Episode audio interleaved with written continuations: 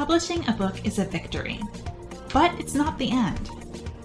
After you sweep up the confetti and wash the champagne flutes, what's next? Authoring Onward is the podcast about those steps after your first publication. Going from published author to having a long term writing career. And that has no clear endpoint and plenty of ups and downs. But telling stories for the long term is so, so worth it. Sit back, listen, and together, let's author onward. Hello, and welcome to another episode of Authoring Onward. I'm Connie B. Dowell. And happy Thanksgiving, uh, belated Thanksgiving to those of you listening in the US. Um, that's why we took last week off and we're back this week. And I hope you all had a lovely Thanksgiving if you celebrate it, or just a lovely time um, if you don't. And today we are talking to Allen Klein, the author and self proclaimed jollytologist. Um, now, if you're wondering what's a jollytologist, you will just have to listen to hear Allen explain it for himself. And he talks about many lessons learned through publishing books over over 30 books for a really long time. Um, and so he's seen a lot of different changes in the industry, lots of lessons about persistence um, and about just keeping going for that long. So have a listen to Allen. All right. Well, today on the podcast, Joy and I are talking to Allen Klein. Welcome to the show, Allen. Welcome. Hi, great to be here. Yeah, so glad to have you on to talk today um, about your long years of experience in publishing. Would you like to introduce yourself to um, our listeners and talk a bit about yourself and your work? Well, I call myself a jollytologist. Think of proctologist. And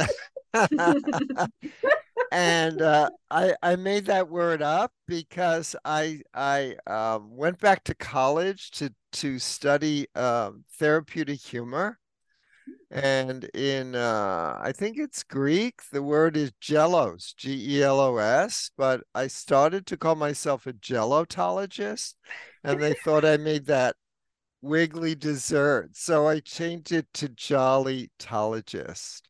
Um, and I studied humor because uh, uh, therapeutic humor fascinated me because I saw it how it helped me in my own life. Um, my wife died when she was 34, a rare liver disease after knowing it for three years.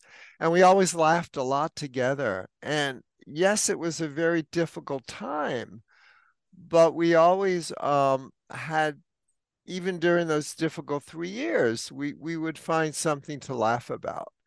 Give you one example. She had a copy of Playgirl magazine with the male nude centerfold, and she said, Allen, I really like this month. Can you put it on the wall by the bed over there? And I said, Ellen, this is a hospital.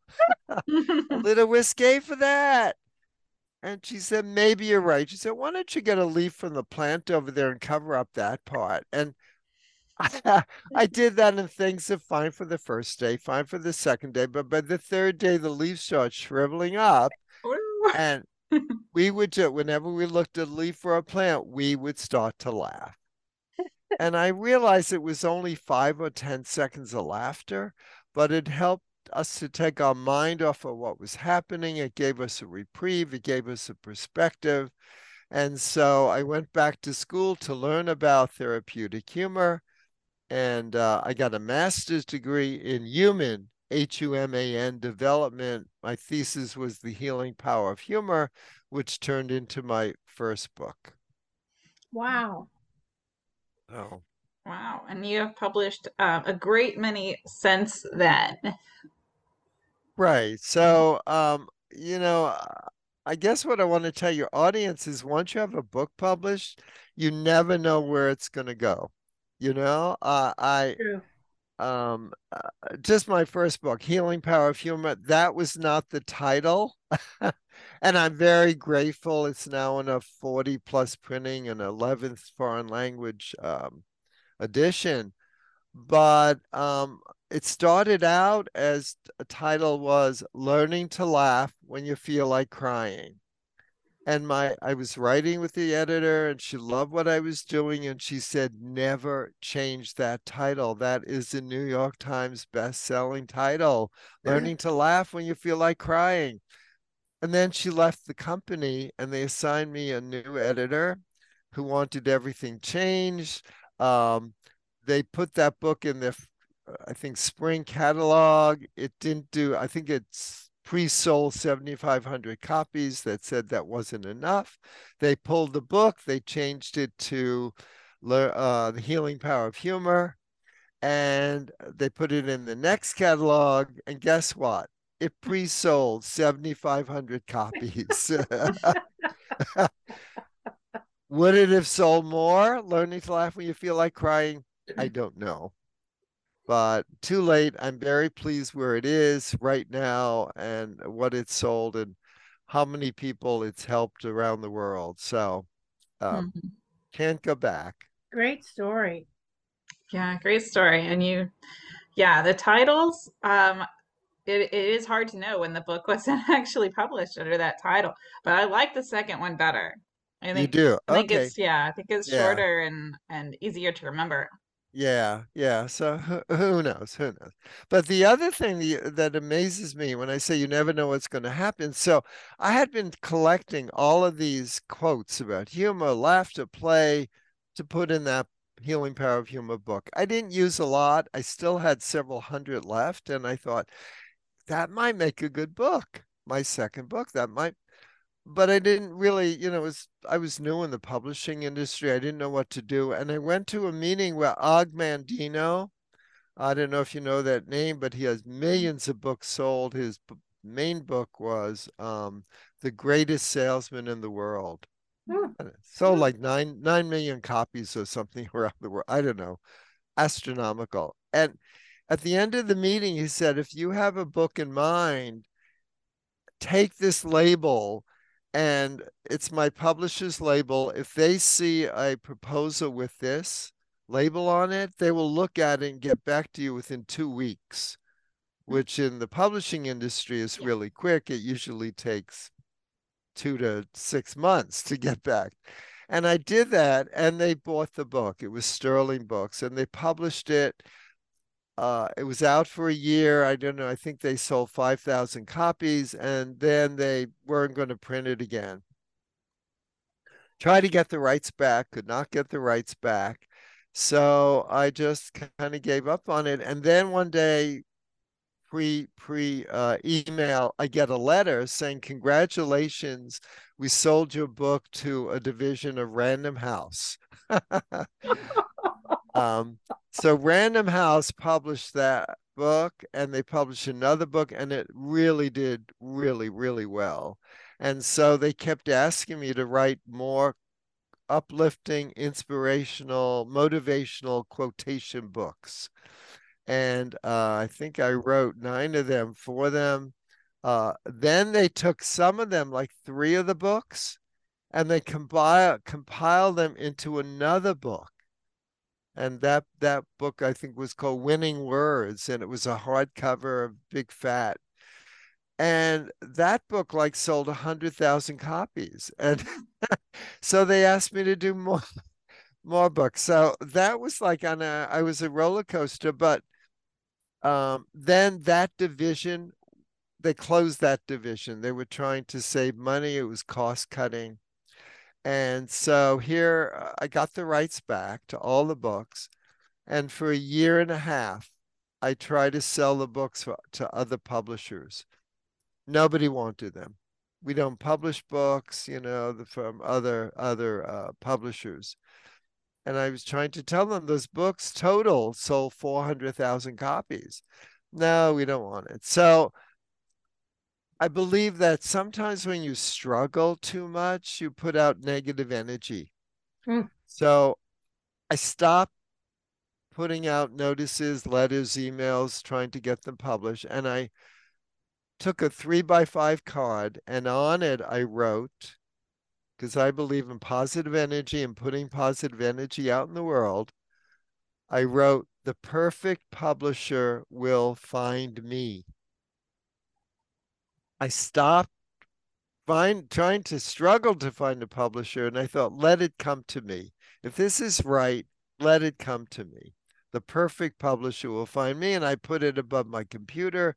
I looked at it every single day, you know, at least 8 hours a day. And then I I went about my business and I went to a meeting of book publicists, you know, people who publicize authors' books. And I sat down on the aisle, and there was a man next to me, and he was turned around talking to two women and trying to sell him their book. They were publishers.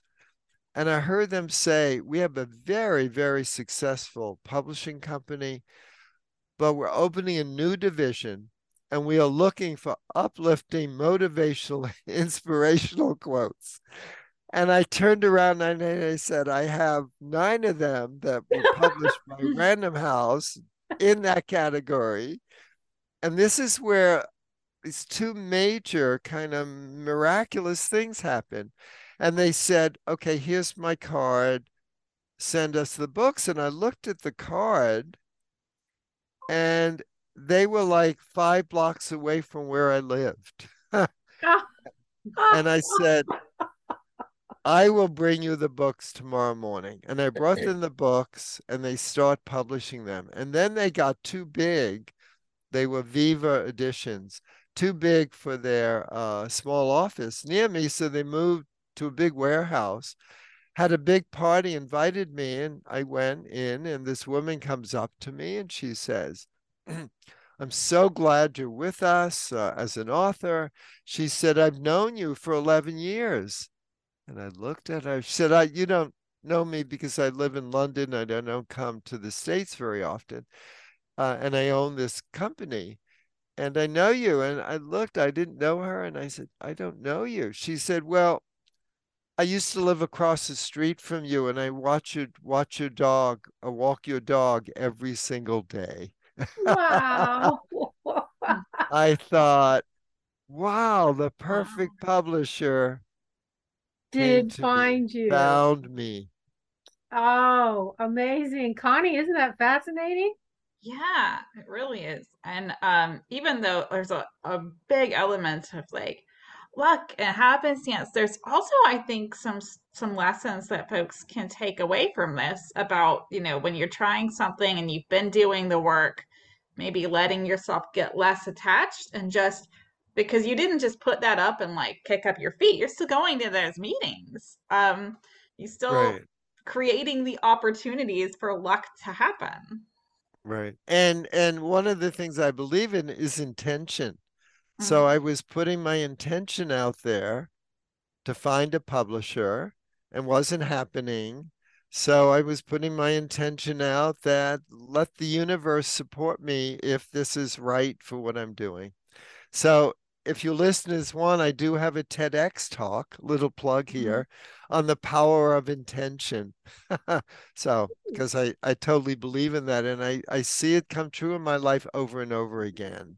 Well, maybe we can put that link yeah. in um in the information, Connie, when we when we release this um this podcast. Yeah, so check that would be wonderful. Notes. Yeah, yeah. It's I do have a, a question about yeah. your ups and downs, these swings, and they're not abnormal for a writer. Mm-hmm. But right. how did you, uh, you? You've explained, you know, a lot of things, but deep inside these these these dips, these low places, how did you get yourself through them? Um, vodka. no, I'm kidding.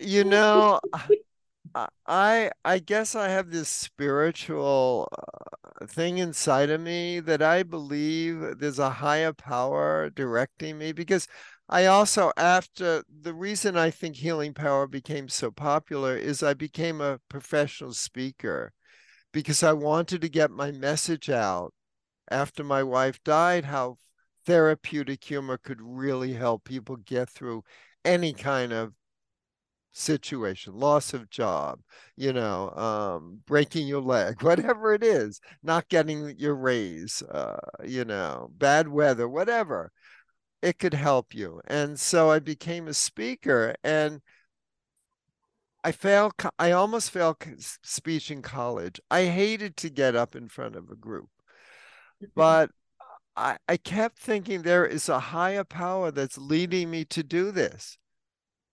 You know, I'm not the only one that probably had the idea to write a book about therapeutic humor you know um, somehow i was being called on to do this and i saw when i spoke about it people told me when they read the book how much it helped them um, that i needed to continue so when there were the down moments i thought you know sometimes i would just sit quietly and go okay if you want me to do this you've got to help me i don't know who you are but you are more powerful than I am. I mean, if I was going to a keynote speech and there were three to 500 people waiting me to, to speak and my flight was canceled, you know, I would go, nothing I can do about this. You are the one that's got to help me get there.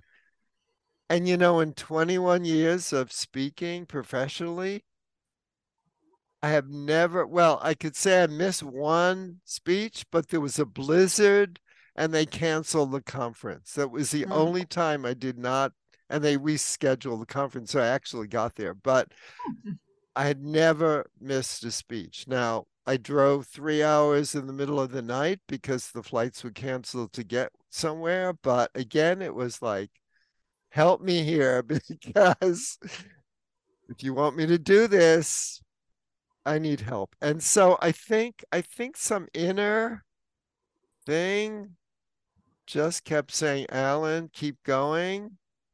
You're helping people. If you just help one, I always believe if I've helped one person, I've done my job. So I don't faith. Uh, yeah, I don't know what you call it. Faith, spirituality. I don't know. Something told me keep going. Hmm. Yeah, so that's a very powerful powerful reason to keep keep at it for all these years. Um, if it's not too off topic, I wondered if you might speak to how you got started in professional speaking. I think a lot of writers, even writers of fiction, might be interested in that. Yeah, I think a great it's a great way to sell your book. Um, I remember I was speaking at my biggest gig ever, um, Grand Ole Opry uh, Hotel ballroom, 1,500 people. Mm-hmm. I was so nervous, I, you know. And so that's the other thing, you know, um, be nervous and get up and do it anyhow, you know. Yes, it's you know, Barbra Streisand didn't record a live concert. She did studio ones, a live concert because she was too nervous to get in front of an audience and maybe she would make a mistake and she couldn't record over it. Um, so I thought if Barbra Streisand could get nervous, I could. um, so have the fear and do it anyway. And, you know, group, the thing about authors speaking in front of a group audiences, if they like what you say, they want to take your book home. They want more of you. So it's a great way to sell books. I remember that um, Grand Ole Opry uh, presentation. I had brought 75 books thinking, oh, yeah, that was enough. They sold out within maybe five minutes. I could have sold 175 books. Um, so you sell a lot of book, can sell a lot of books back of the room. Sometimes an organization will buy a book as a gift for everyone in the audience. So even if there's 75 people in the audience, you have just sold 75 books. Um, so it's a great, great way to, you know, and you may not be good at the beginning. I, I thought I was terrible at the beginning, you know. Um, but um, it caught on. It was a subject people was interested in. Um, Norman Cousins, who wrote Anatomy of an Illness, was talking about healing himself with humor, and so it suddenly, I guess, was a hot topic. I was the right place at the right time. Can you um, speak um, just briefly about maybe any kind of, we'll say, physiology of humor? Um, what laughing, how laughing, you know, how the humor, even in the face of something negative, is a healing concept. Right. Well, first of all, you, mentioned two words humor and laughter. And they're really two different things, but mm-hmm. even I use them interchangeably. So if you ask the researchers, you'll get a whole thesis on the difference and what it is. I like to keep things simple. So for me, humor is uh, when you see something funny. So it's kind of an attitude. It's a change of attitude. You see it funny. And then the laughter is the physiological expression of that seeing that funny, that attitude. you do something physical. Right. That's a very simple explanation.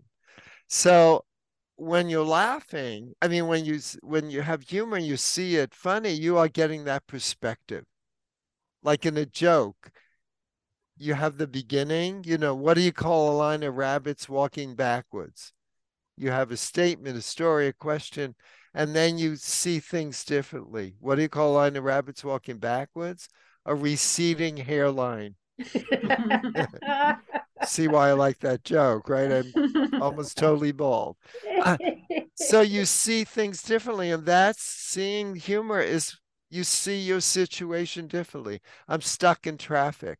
I find something slightly humorous. I laugh, I see it differently. I get the perspective.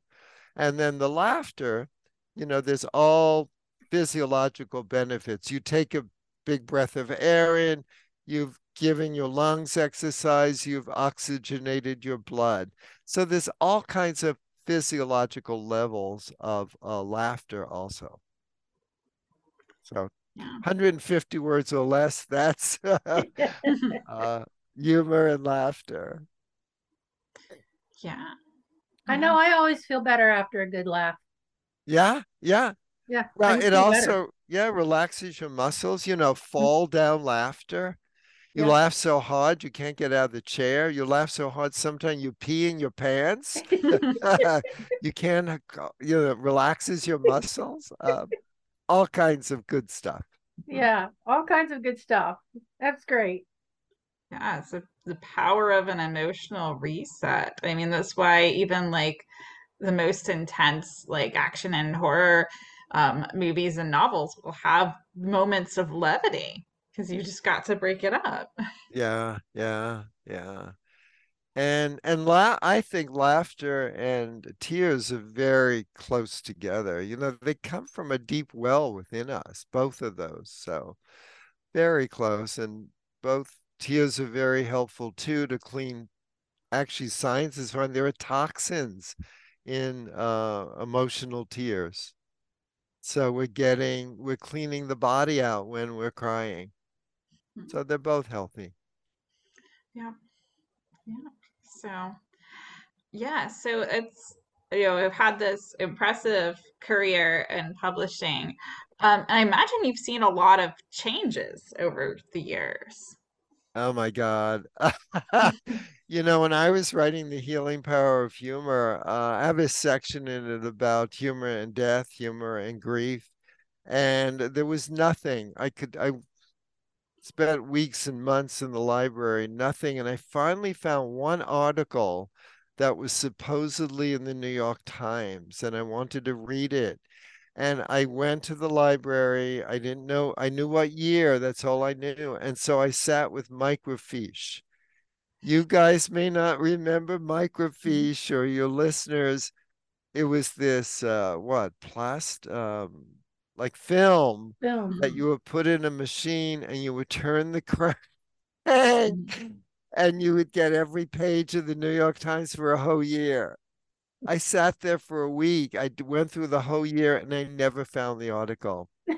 oh. I finally found out the author and how to contact the author and I and I wrote him and he said, Oh, I'm so sorry you had to go through that. I can send it to you.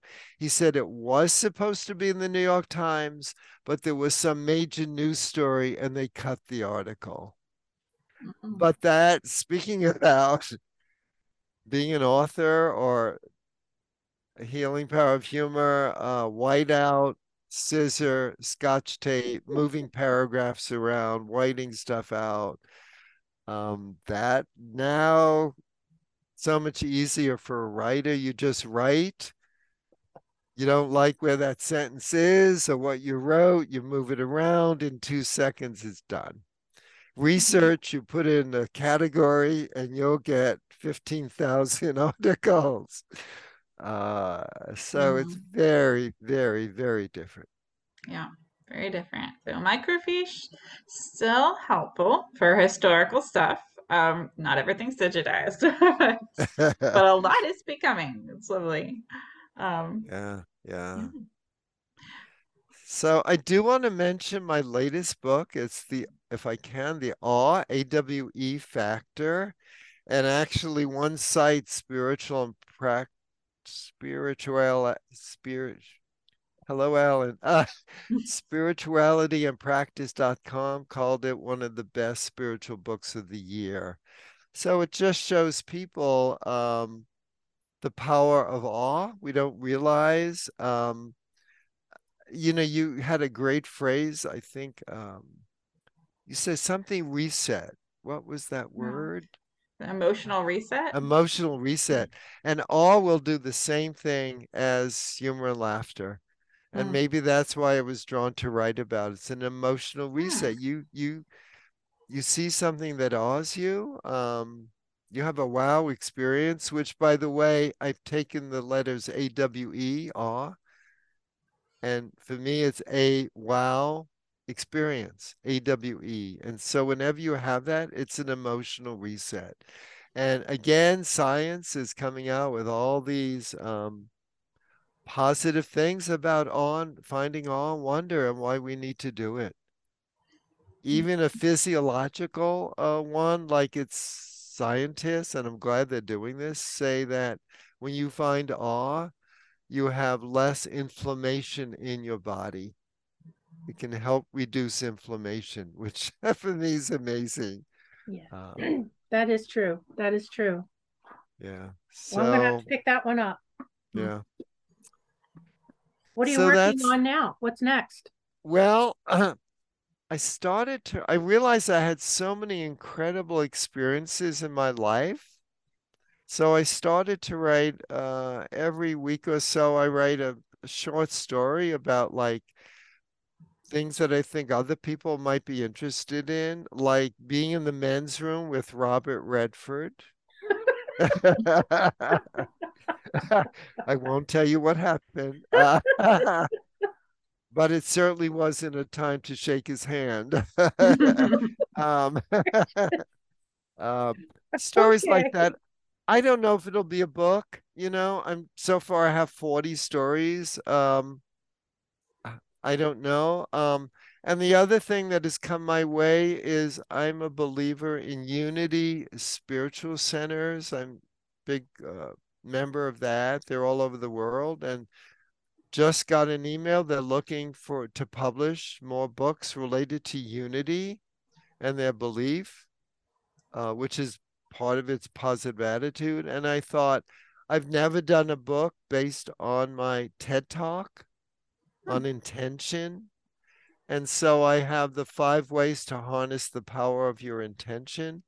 And I just submitted the proposal to them related to that theme. So that may be my new book, may not.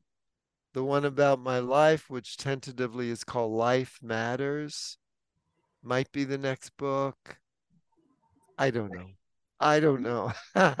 or I'm, this may be it. The awe factor may be the last one, you know? Oh, I hope not. Yeah. well, getting up in years, you know, it's, uh, I love writing. And so, uh, I don't I don't know. You know, again, I'm leaving it up to the universe. and we'll see what happens. Yeah. Fabulous. Yeah, that was the theme of today's little chat is that you'll see what happens. Something right. interesting, I'm sure. Right, right. May I leave the audience with one thought? Absolutely. So I don't know how many of your audience will know the show A Chorus Line, but it's about dancers, young and old mm-hmm. dancers. Mm-hmm. And the older dancer is like really frustrated because she can't get jobs anymore. And in one line in the show I love, she says, A dancer dances. And I thought, a writer writes, an author writes. And so, anyone out there who is struggling, you know, writing or not knowing what they should do, if they're a writer, if they're an author, just keep writing. Mm-hmm. You That's know, a great story. Yeah, that is yeah. great and great inspiration. I've mm-hmm. been in local productions of a chorus line multiple times, and I interviewed um, the original actress, Donna McKechnie, wow. who played Cassie. I interviewed her several years ago for Dancer magazine. So that show holds a special place in my heart. So I will tell you that I always played Val. You go look that one up. Oh, I know. I saw the show off Broadway at the Public Theater the night before it closed and went to Broadway. Awesome. And Zach, the producer who's yelling at the cast, uh-huh. because it was a very small theater, stood right behind us. We had the last row in the small theater. So it was like I was in the show. He was like right there. And mm-hmm. I've seen the show many, many, many times. Also have I. Coming and, from a uh dance uh, background, it's one of my it's one of my uh Wow. One of my totems. wow. So here's an awe moment. Okay. Talking about the awe factor. Who knew when I was going to talk about chorus line and a dancer dances yeah. or writer writes that you had this close connection to. I am a dancer who writes. Right. Wow. very, you're very talented then. Yeah. Well, thank you not yeah. about me. you, just, you just you just um uh positively touched one of my buttons with a chorus line, so I couldn't let it go. Great. Yeah, perfect. Perfect. See, the world is perfect, I think. Yeah, absolutely. Well, this has been a wonderful chat, Allen. And I think our listeners will probably finish up and not look at the next leafy house plant they see the same way again. so, right. I hope so. Yeah. Good one, Connie. yeah. So, would you like to tell listeners where we can, um, of course, links in the show notes, but for those who are maybe just listening along, um, where they can find you and your books online? Well, uh, my website is www.allenklein.com. They've got to spell both names correctly. Mm-hmm. Allen is A L L E N, Klein is K L E I N. So allenklein.com. Any of the major book uh, sites, internet, you know, the big one, Amazon or any other, Barnes and Nobles, put in my name, spell it right. You'll see a book about Allen Klein that's called Allen Klein. That's about the Beatles manager. It's not me. Okay. Don't buy that book. Buy my buy my books, but you'll see all of them uh, on those kind of sites. Yeah. Well, thanks again for for coming on and chatting with us. Yes, thank you, Allen. This was delightful. Mm-hmm. Yes, it was. It was actually awesome. Thank you. I agree. Very awesome. I hope you enjoyed this week's episode, and I hope that this episode is going to inspire you to find a little more jolly in your own life. And of course, I have links in the show notes if you want to find out more about Allen, his books, and everything that he does. And of course, I also have links in the show notes if you want to reach out to either me or Joy for some editing or author coaching. Until next week, when we'll be back in your earbuds, speakers, headphones, however it is you're listening to this, happy writing!